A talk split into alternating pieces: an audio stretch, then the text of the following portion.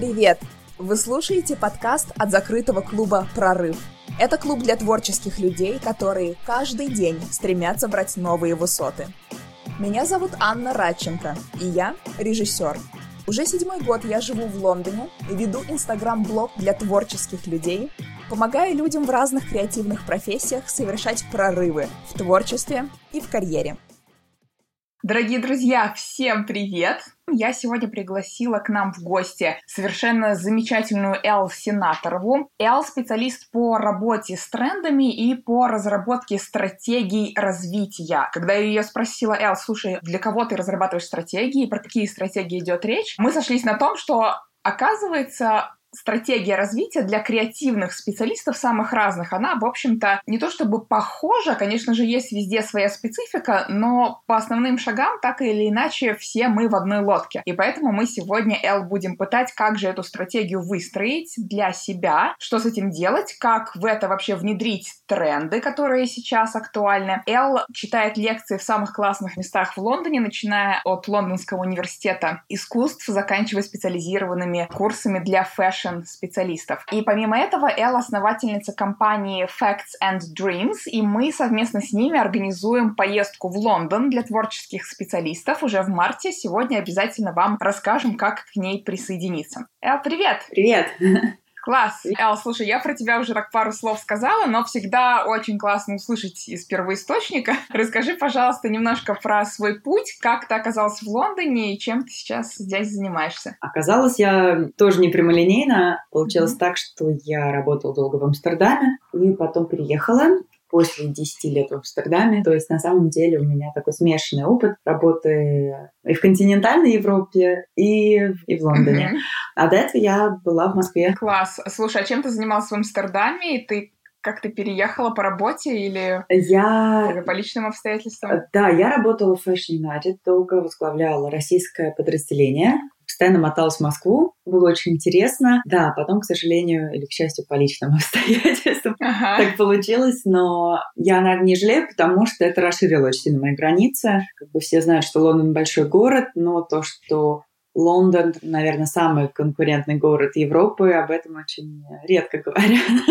И что... Знаешь, это да. очень... Извини, что перебила. Мне кажется, это очень такой правильный комментарий, потому что часто кажется, вот, я перееду, там такой большой рынок, это так вообще классно. И да, это классно, но, блин, тут все лучшие специалисты со всего мира действительно с тобой конкурируют. Как это было для тебя? Как ты это ну, ощутила? Это было очень приятно с точки зрения того, что каждый первый человек, с кем ты общаешься, как минимум образован, и ты можешь учиться у людей. Не надо забывать, что еще английский, английский — это не тот английский, который в Голландии или в континентальной Европе. Он на самом деле полностью отличается от того, что ты проходишь до этого в России, того, как ты общаешься в Нидерландах, на отпуске, не знаю, где-нибудь в Испании.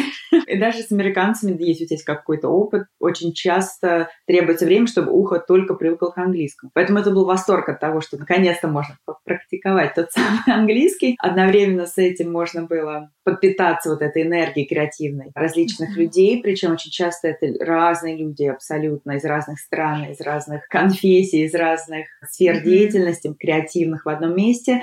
И это такая очень жгучая подпитка. Но с другой стороны, естественно, это безумно конкурентный рынок, как я и сказала, и, к сожалению, например, найти работу для многих многих людей составляет это труд, да, то есть это не просто так. Я, наверное, посылала резюме штук 100 перед тем, как кто-то меня где-то заметил, и это действительно работа. То есть ты сидишь дома и работаешь над тем, что Класс. ищешь работу.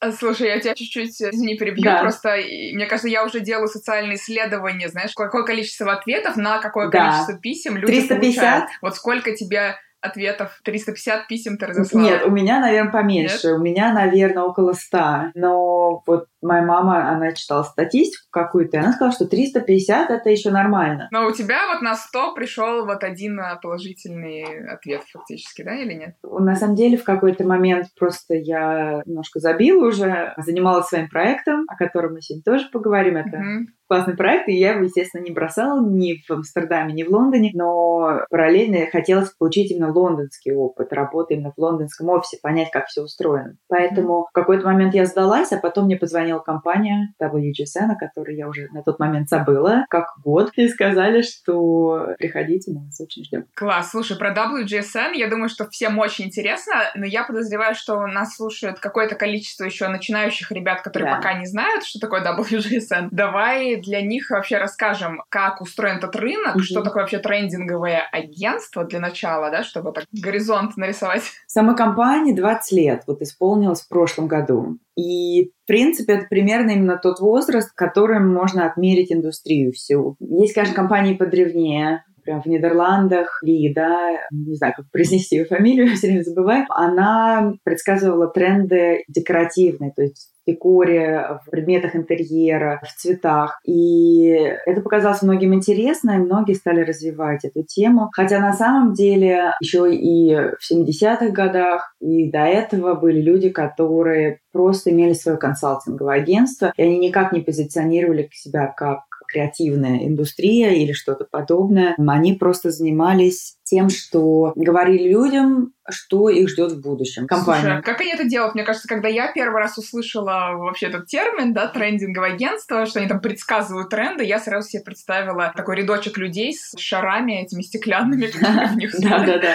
Как? Что значит, они говорили людям, что их ждет? Вот ты можешь нам объяснить, как это возможно? Да, конечно. На тот момент, я говорю там о 70-х годах, да, во многом эту роль такого этой гадалки, да, играли журналисты журналы, например, Elle, Vogue, еще какие-то. Но это если о моде. Но в каждой индустрии, чтобы вы, зрители или слушатели, знали, есть, естественно, свои журналы профильные, их очень много. Они тоже конкурируют между собой. Они должны максимально четко давать картину дня. Ну вот на примере России, да, если кто-то слушает, например, из России, можно поговорить, например, о секторе финансов и экономики. Есть коммерсант, да, газета, есть газета «Ведомости». То есть это новости, это политика, это экономика. Есть российская газета, которая дает представление именно как государство все это видит. Ну, в общем, разные конкурирующие издания. И они говорят, у нас итоги года такие, а следующий 2020 будет таким-то. И для того, чтобы они давали эти итоги, да, что-то предсказывали, они должны проанализировать огромное количество информации,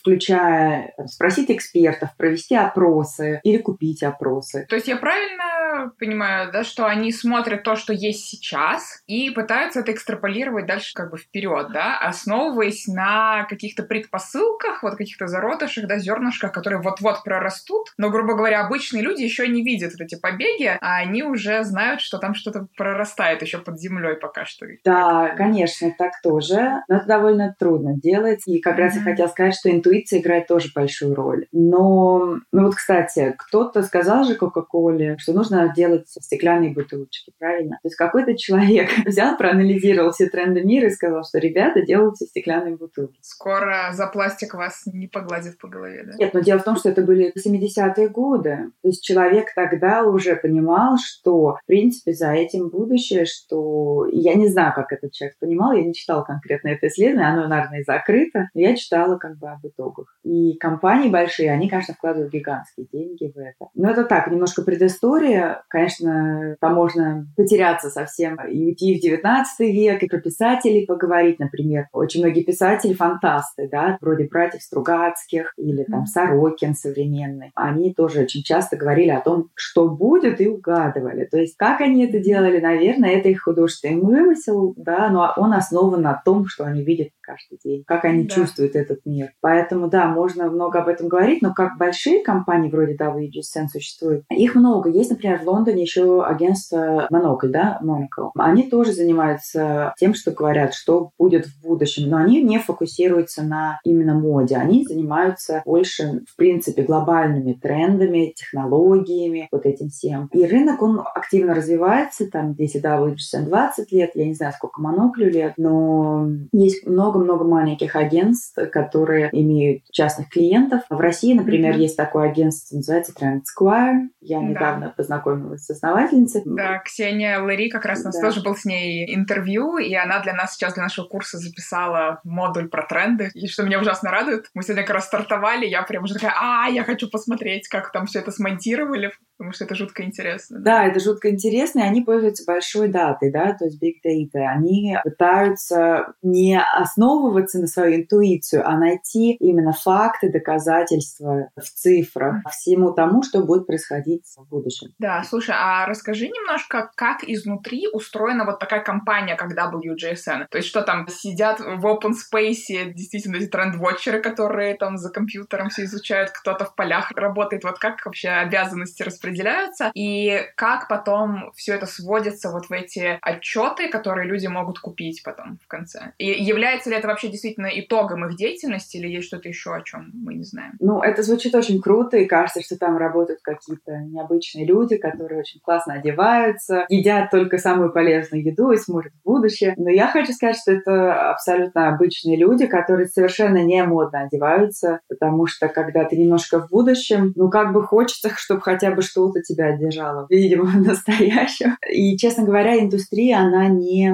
скажем так, это не самая прибыльная индустрия, да? И люди, которые работают в ней, они работают очень часто идейно, им нравится то, чем они mm-hmm. занимаются. Они приходят, например, если это контент, то есть редакторы по контенту, да, то очень часто это люди приходят из журналистики, из пиар-агентств, например, которые занимались какой-то одной темой, и они в ней настолько хорошо разобрались, что они могут писать и чувствовать эту индустрию. Они будут заниматься там, не знаю, только тканями или только... Более узкоспециализированные. Да, да. да, иногда цвета, да, то есть там есть у нас небольшая была я уже не работаю, но там была команда три человека, которые занимались только прогнозированием цвета следующего года. Да, слушай, а как может быть, вот есть эти прекрасные люди, да, которые как-то пытаются связь с реальностью сохранять, да, все это изучают, каждый там на чем-то специализируется. Может ли существовать какое-то верхушка управления в этом во всем, да? То есть кто-то может сказать, что так, это окей, а это не окей, потому что это же немножко про будущее. Как можно здесь, в общем, вот эту редакторскую работу провести? Ну смотри, у каждого редактора есть главный в отделе. Есть еще директор, там, не отдела, а, например, заведующий там по моде только, или заведующий mm-hmm. там по, по мебели. По дизайну интерьеров. Да, например, угодно. да, или по бьюти, да, то есть индустрии красоты. То есть это абсолютно разные люди, которые специализируются, у них есть своя иерархия. Там несколько ступенек. То есть это такой чек, да, это такой контроль качества. А плюс есть клиенты, которые всегда тебе говорят, это нам нравится, это нам не нравится, это тоже очень важно. Кстати, в трендовых агентствах с этим большая проблема брать эту информацию от клиентов и адаптировать, ну и вообще в крупных компаниях, потому что довольно трудно выстроен процесс, и немножко, не могу сказать, что это наугад, да, но нет какой-то единой методологии, то есть каждый специалист работает по-своему. Кто-то, например, ездит на выставки, собирает там сэмплы какие-то, потом их анализирует. Кто-то сидит, смотрит, например, отсматривает все показы недель мод, да, то есть у каждого специалиста есть свои методы. И для того, чтобы как-то применить фидбэк или отзывы клиентов, да, это тоже нужно систему немножко где-то изменять. Это трудно. Слушай, mm-hmm. о каком фидбэке мы говорим? Ты имеешь в виду, что клиент приобрел информацию про тренды, например, fashion-бренд, да, какой-то, то есть они внедрили, выпустили коллекцию с учетом рекомендаций и дают фидбэк, как продавалась та или иная вещь, например, например в этом смысле, да, да, да, что они да, предоставляют. Да, например, в WGSN одна из распространенных проблем, я уже сейчас могу об этом говорить, была в том, что там, в принципе, не хватало принтов или еще какой-то информации для поколения постарше, потому что основные клиенты — это там H&M, условно говоря, да, вот mm-hmm. такого, ну, масс-маркет. К сожалению, не всем это подходит, потому что есть компании, у которых старшая аудитория, например. Или есть компании, которые специализируются на каком-то конкретном рынке, не знаю, каком, может быть, восточном каком-то. И взгляд из Лондона или Нью-Йорка, да, он, может быть, не очень не подходит. Не совсем подходит, да? Да, поэтому это довольно проблематично но интересно. То есть в каком-то, в каком-то смысле, то есть попытка, знаешь, так всех немножко под одну гребенку, да, потому что такая большая компания, наверное, им просто еще и невыгодно, да, какие-то настолько узконишевые делать отчеты, да, это нужно держать отдельных там людей, которые будут этим заниматься. У этой конкретной компании был отдел консалтинга, и они занимались уже частными какими-то заказами, да, да. Ну, в каждой компании по-своему. Кто-то изначально не работает с масс-маркетом. Например, есть агентство, которое специализируется. Собственно, даже не специализируется, просто это настолько как бы свежая индустрия, что иногда бывает там пять клиентов у компании, им хватает. То есть у них там пять специалистов, да, и пять компаний, им нормально. Да, слушай, супер. Давай перейдем к, собственно, стратегии развития, да, которую мы заявили. Но мне кажется, что это очень сильно связано, потому что каждый креативный специалист, когда как мне кажется, поправьте меня, ребят, если это не так, думает про собственное развитие, он хочет быть современным. Он хочет как-то быть вот на гребне волны, он хочет быть впереди планеты всей, да, и тренды, конечно, здесь очень важны. Давай, чтобы такой мостик построить вообще, как ты считаешь, насколько важно вот в развитии себя как творческой единицы внедрять постоянно в свое портфолио новые тренды? Или так можно вообще потеряться и быть, не знаешь, как ни рыба, ни мясо? Вот как ты думаешь? Я думаю, что и так, и так на самом деле. Потому что если вы работаете допустим, с очень консервативным клиентом, то, извините, но его не очень, наверное, будет интересовать ваши футуристические фантазии и очень смелые идеи. Очень часто креативные люди обижаются из-за этого, потому что, ну как же, это столько работы, и это их талант, и это их способности. Но они должны подстраиваться под клиента, потому что, ну, клиент прав, клиент платит деньги, он хочет видеть конкретный результат. Бывает другая ситуация, когда, например, вы ведете клиента, и вы не просто являетесь для него хорошим консультантом или дизайнером, или арт-директором, или еще кем-то, да, вы, например, приходите и говорите, а вы знаете, что там в следующем году эта тема будет такая-то и такая-то. Вы можете заработать на этом дополнительно деньги, привлечь новую аудиторию, можете удивить уже существующую аудиторию или что-то еще. Тем самым вы как бы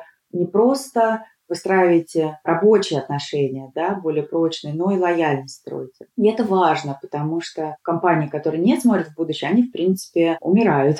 Да, вы можете работать с, таким, с такой компанией, которая умирает еще какое-то время, может быть, вам даже хватит на всю жизнь, но одновременно как бы вы помогаете им и помогаете себе продолжить с ними работу в будущем, то есть создаете себе клиента на всю жизнь, который не просто консервативен или статичен, но и меняется со временем. Это важно. Да, и который доверяет вам не просто как вот узкому, да, специалисту, что там вы для него делаете, например, не знаю, только фотосессии или только иллюстрации или только еще что-то, но и консультируете, да, в каком-то смысле про вообще куда двигаться, да, куда мир идет вот в связи с вашей областью, в связи с вашей компетенцией. Да, я тоже так эм, думаю. И для этого очень важно подпитываться вообще всем, потому что, я не знаю, если вы, условно говоря, дизайнер, да, неважно какой там, графический или fashion-дизайнер или еще какой-то, совершенно неважно, не общайтесь с людьми только дизайнерами, вот.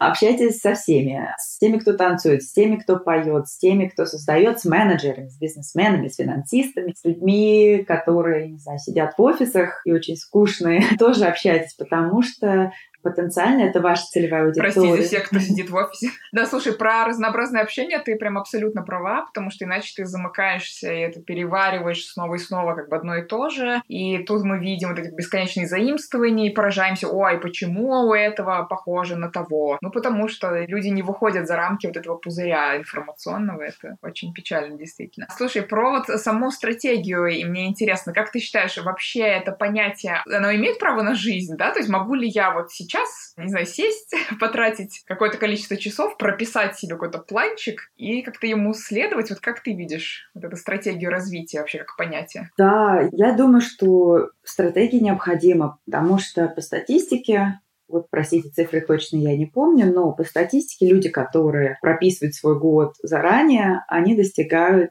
больших результатов, чем люди, которые этим не занимаются. И да, это всегда не хочется делать, потому что, ну, как бы в твоей голове ты как бы и так это часто знаешь. Но вот я, например, не знала, что есть люди, которые не задумываются о том, что они будут делать в следующем году. Просто потому, что я отношусь к людям, которые должны задумываться, иначе они не выживут в конкурентном Лондоне. А ты привязываешь вот то, что ты, допустим, допустим, да, планируешь там себе на год, ты это привязываешь к каким-то более глобальным представлениям о том, куда ты вообще там движешься, или мыслишь рамками года исключительно? Нет, я вам всегда советую ориентироваться, условно говоря, на пять лет. И это должна быть такая, может быть, это отчасти даже мечта, да, но она должна быть более-менее реалистична, она должна быть как бы измерима. То есть вы должны прописать. Не просто там «я хочу быть космонавтом», а вот я хочу быть космонавтом, который полетит туда-то, туда-то, за тем-то и тем-то, и хочу, например, там пять раз сделать это, два раза сделать то, и получить э, столько-то за это денег и такие-то награды, условно говоря. То есть это очень должно быть визуализировано, а поставлено конкретные задачи. Но вот эти задачи, в принципе, на пять лет ты не можешь сто процентов предугадать, как оно будет. Да. Поэтому тогда, когда у вас есть идея там на 5 лет, условно говоря, вы можете спуститься, например, на год вперед и прописать во времени, которое ближе к вам. И это важно. Мне кажется, знаешь, еще ну, такое, не знаю, больше из области психологии, может быть, дополнение. Мне кажется, знаешь, настолько важно еще как-то в этом, тем не менее, не замыкаться и сказать себе, что это не выгравировано на моей надгробной плите, и я имею право передумать. То есть, мне кажется, это очень важная мысль, да. что я что-то делаю, делаю, делаю. Да, я думаю, что я двигаюсь туда, куда я хочу, но вдруг я сделала какой-то проект и поняла, что, блин, вообще это не то, что я хочу делать, дай-ка я попробую куда-то в другую сторону. То есть это, мне кажется, живой такой организм должен быть, да, который постоянно может преобразовываться. Абсолютно точно. Да, если вы чувствуете, что вы замкнулись, ничего страшного, пытайтесь простроить новые стратегии. Но еще до того, как строить стратегии, да, есть цель она очень важна. То есть мы начинаем всегда с цели. То есть в английском это называется objectives. У нас есть цель, то есть то, куда мы идем. И это должна быть цифра. Это не должно быть качество, да, есть в английском тоже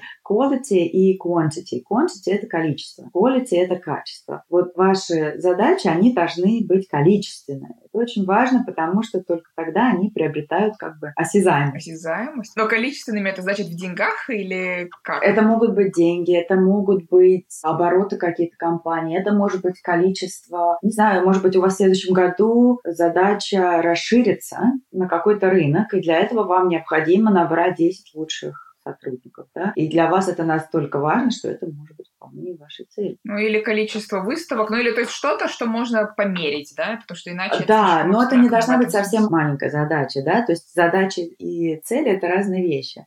Ну, например, у какой-то компании они меняют свой профиль, и они хотят ассоциироваться не с газированной водой, да, а с каким-то полезным чаем, да, но, по сути дела, как бы их технология от этого сильно не меняется. Они производят напитки, да, это та же самая компания, но они хотят немножко измениться. Это может быть их цель там на следующий год, и они могут ее конкретизировать, там, да, стать самым узнаваемым брендом по продаже того-то и того, выйти на новые рынки, получить прибыль в размере раз, два, три.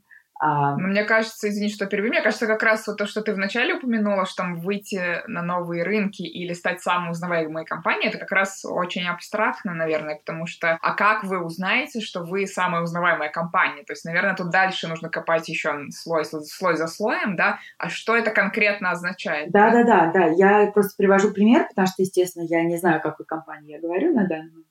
То есть все время докапываемся до конкретики. Да, то есть это обязательно должно быть очень конкретно. Если вы выходите в Дубай, то вы прямо пишете, я хочу выйти в Дубай с такими-то оборотами. Ну и дальше, и дальше еще, да, уровень за уровнем, там открыть столько-то магазинов, там еще что-то сделать, да? В принципе, да, но это уже то, что в английском называется action plan, да, прописывание плана действий, и это уже идет в последнюю а, это очередь. уже дальше план, понятно. Да, еще после цели у нас идет сама стратегия, собственно говоря. И вот этих стратегий может быть неограниченное количество, но рекомендую вам не больше пяти, потому что тогда как раз-таки вот возникает эта проблема, когда слишком много всего и трудно сфокусироваться. Поэтому обычно люди выбирают, например, финансовую стратегию по персоналу, например, да, по развитию, по внедрению новых технологий тоже может быть mm-hmm. стратегия, да, и обычно Супер. там их там до пяти. иногда даже советуют сфокусироваться еще на меньшем количестве. Самым приоритетом, потому что иначе это все немножко распыляется. Мне вот. очень нравится эта мысль разделить, да, вообще свою деятельность на вот такие, ну, вектора какие-то, да, что есть технологии, есть там, допустим, коммерческая сторона, там, клиенты, деньги, там, вот это все, да, команда, с которой ты работаешь, очень здорово становится понятно, да, над чем конкретно работать, ну, и потом в сумме ты рассчитываешь, что это усилит всю систему, да, как в руке, там, не знаю, ну, или в теле, там, разные мышцы, которые потом переплетаются и делают тебя сильным. Конечно. И про мышцы, да, они не все мышцы твои. Нужно уметь делегировать. Ну, это, конечно, очень банальная фраза, но... Это уже роботизированные конечности. Да, есть такое, но по-хорошему у тебя должно быть пять рук, и каждая рука для каждой стратегии. Это не твоя рука. Это должен быть кто-то еще. Ой, мне это очень нравится. Слушай, это прям тема отдельного эфира. У меня есть мой, мой личный хэштег у моих друзей королева делегирования для меня. Я обожаю, когда что-то делаю не я. Да, но это должно быть выверено, да, то есть если у вас там в приоритете финансовая стратегия, да, то, естественно, вы согласовываете ее там, например, с директором финансов, и вы туда не лезете, вы просто выстраиваете ряд KPIs, да, то есть каких-то, я да по-русски даже не знаю, как KPIs перевести. Какие-то результаты, которые будут по показателям успеха. Да, и, например, вы там запланировали 10 из 10, и вы отдаете эту чеку, и вы не сидите над ним, да, вы не стоите, точнее, над ним, вы не... Ну, это, это идеально для компании, я думаю, да, у нас в основном нас слушают, я думаю, фрилансеры, поэтому, я думаю, для большинства в начале, по крайней мере, ты все равно сам себе менеджер, но Конечно. со временем я думаю, что даже, ребят, если вы начнете там с ассистента, вот как я делала, у меня не было денег вообще ни на кого, но я платила там 500 рублей, по-моему, там в час девушке, которая там два часа в день рассылала письма за меня. И вот это просто уже сразу вывело меня, хоп, на совершенно другую ступеньку, потому что она просто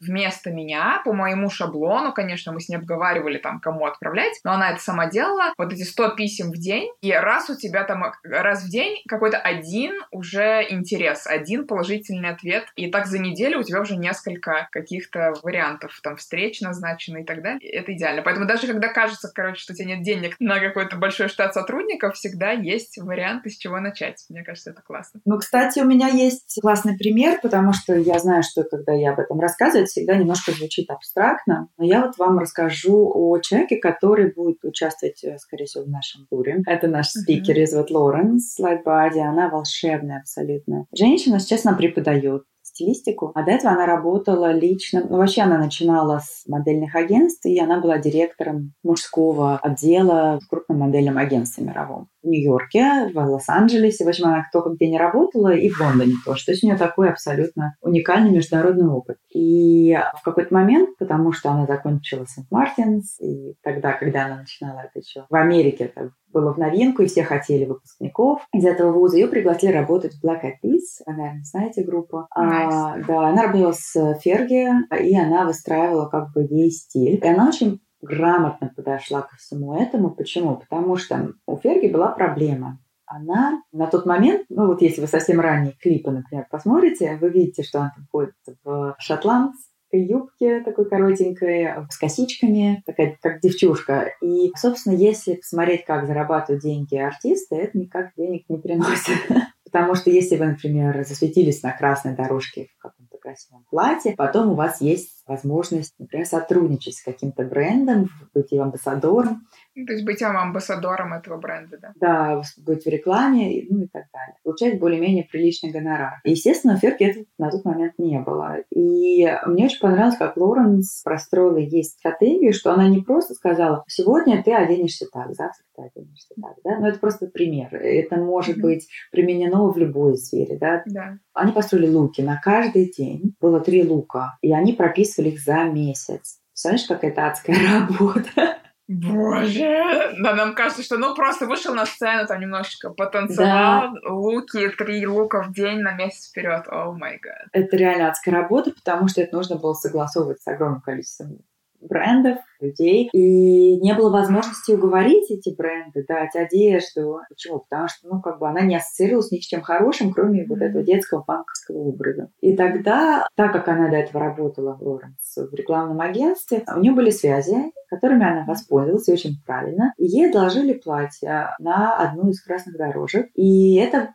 был фурор, потому что до этого Ферги так не одевалась. Никто ее такой не видел, красивой и женственной. Ну, скажем так, сейчас, может быть, это менее актуально, да, ну, там, 15 лет назад это было очень важно, чтобы э, женщины были женственны. И тем самым она сломала тренд, об этом говорили все медиа. То есть параллельно с этим она стала выстраивать работу с журналами, еще с кем-то. Появились съемки фотосессий для журналов в том числе. Ну и немаловажно то, что в какой-то момент. Ну, собственно говоря, мне кажется, она была первая, вообще первый стилист, которая задумалась о том, что дневные луки — это так же важно, как вечерние. И, например, у них только для ее путешествий Ферги в аэропорту была вот эта отдельная книга, да, с луками, из которых Ферги могла выбирать. И она также простраивала работу с дизайнерами молодыми, чтобы не только дать им шанс, но и чтобы как бы не платить за одежду, но и чтобы все это немножко было проще, да, когда тебе молодой дизайнер сам присылает одежду, ты, в принципе, ее можешь выкинуть, кому-то отдать, или можешь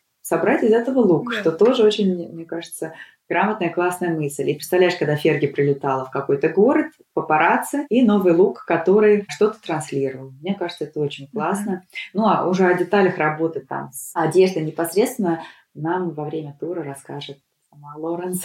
Супер, слушай, офигенная история. У меня только что появился просто fashion goal. Я хочу книгу с луками для аэропорта. Это мне это очень необходимо. И раз уж мы начали говорить про тур, давай продолжим, потому что, ребят, я уже сказала, что мы сделали коллаборацию с Эл, еще с нашей общей подругой а, Лерой Выгодной, которая тоже является сооснователем всей этой истории. И мы придумали сделать тур в Лондон, собственно. Вы знаете, что в наших марафонах есть этот приз уже второй раз. И сначала это была такая проба пера, а сейчас мы подумали, надо попробовать что-то такое более централизованное сделать и уже объявить это для всех, то есть для вас. Собственно, мы хотим вас позвать на тур, который когда у нас проходит?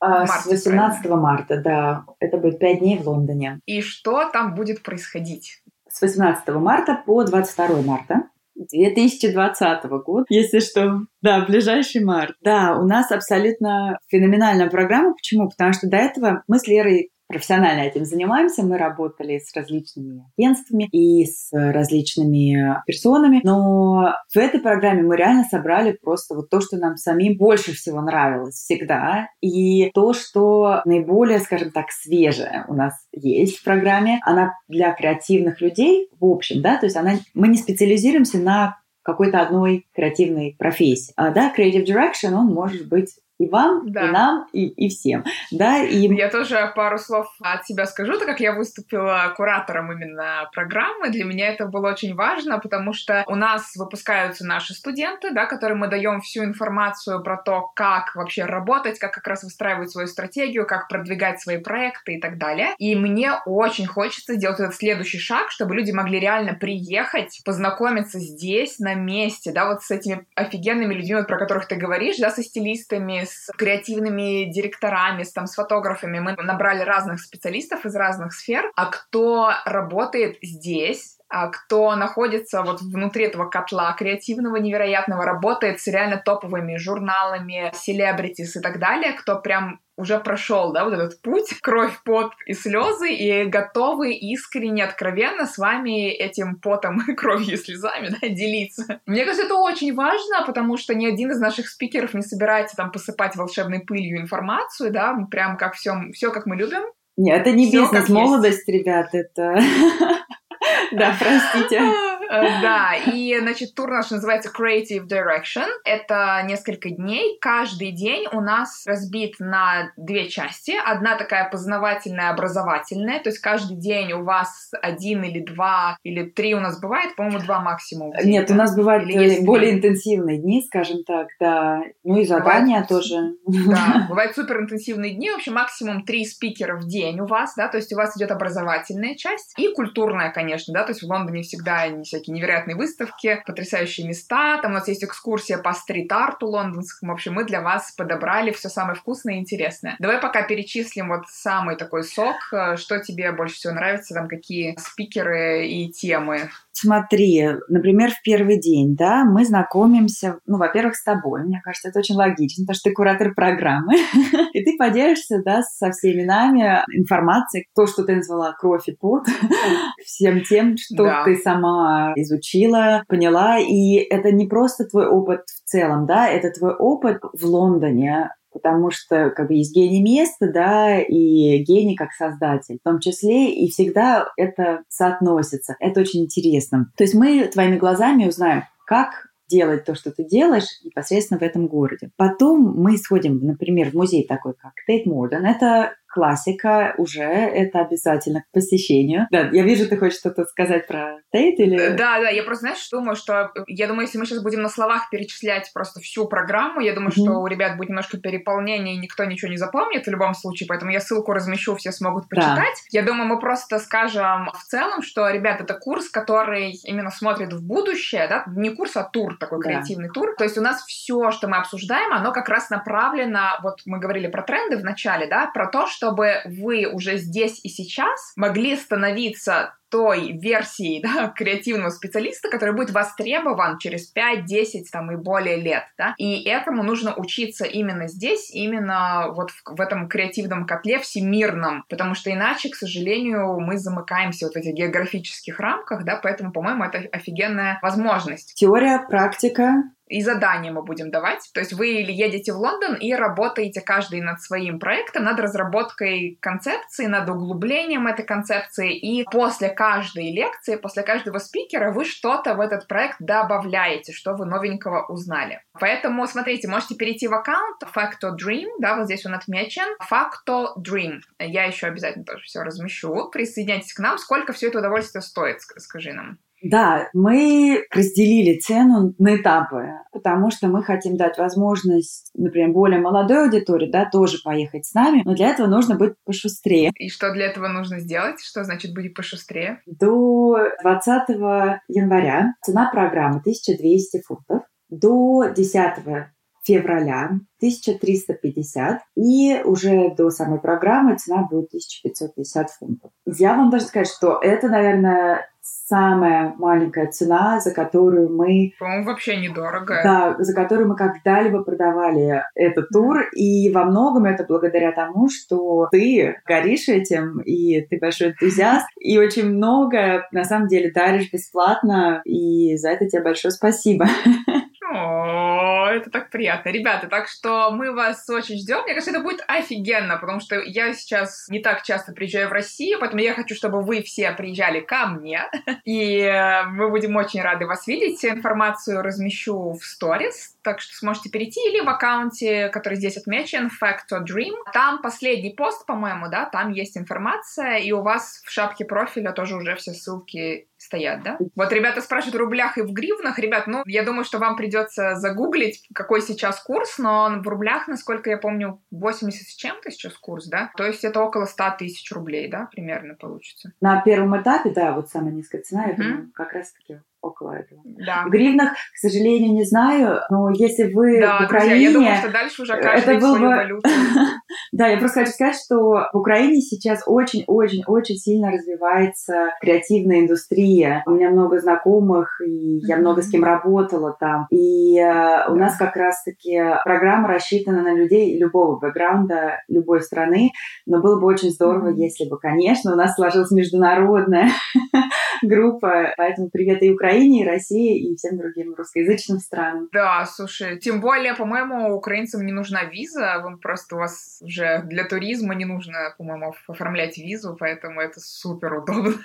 Все, у кого есть украинский паспорт, это просто а, зависть и очень круто. Так что, ребята, еще раз программу все размещу, мы вас ждем, это будет офигенно. Эл, спасибо большое за классную информацию про тренды и про стратегию я вот для себя очень много вынесла, и это потрясающая история про Black Eyed Peas, в общем, масса интересного. Будем внедрять, будем практиковать, вот, ну и скоро увидимся с вами вживую. Да, взаимно. Спасибо Всё, за эфир. Всем хорошего вечера. Всем пока. Пока. Друзья, спасибо, что были с нами до конца. И у меня к вам большая просьба. Если вам понравилось, если вам было полезно, интересно, переходите в iTunes, ставьте ваши оценки, пишите отзывы. Это очень поможет сделать так, чтобы о нашем подкасте узнало еще больше классных, амбициозных, творческих людей. Подписывайтесь на мой блог в Инстаграм, Анна, нижнее подчеркивание, Радченко. Делитесь этим подкастом у себя в сторис. Я уверена, что вашим подписчикам и друзьям тоже будет интересно. Спасибо и до встречи в новых выпусках.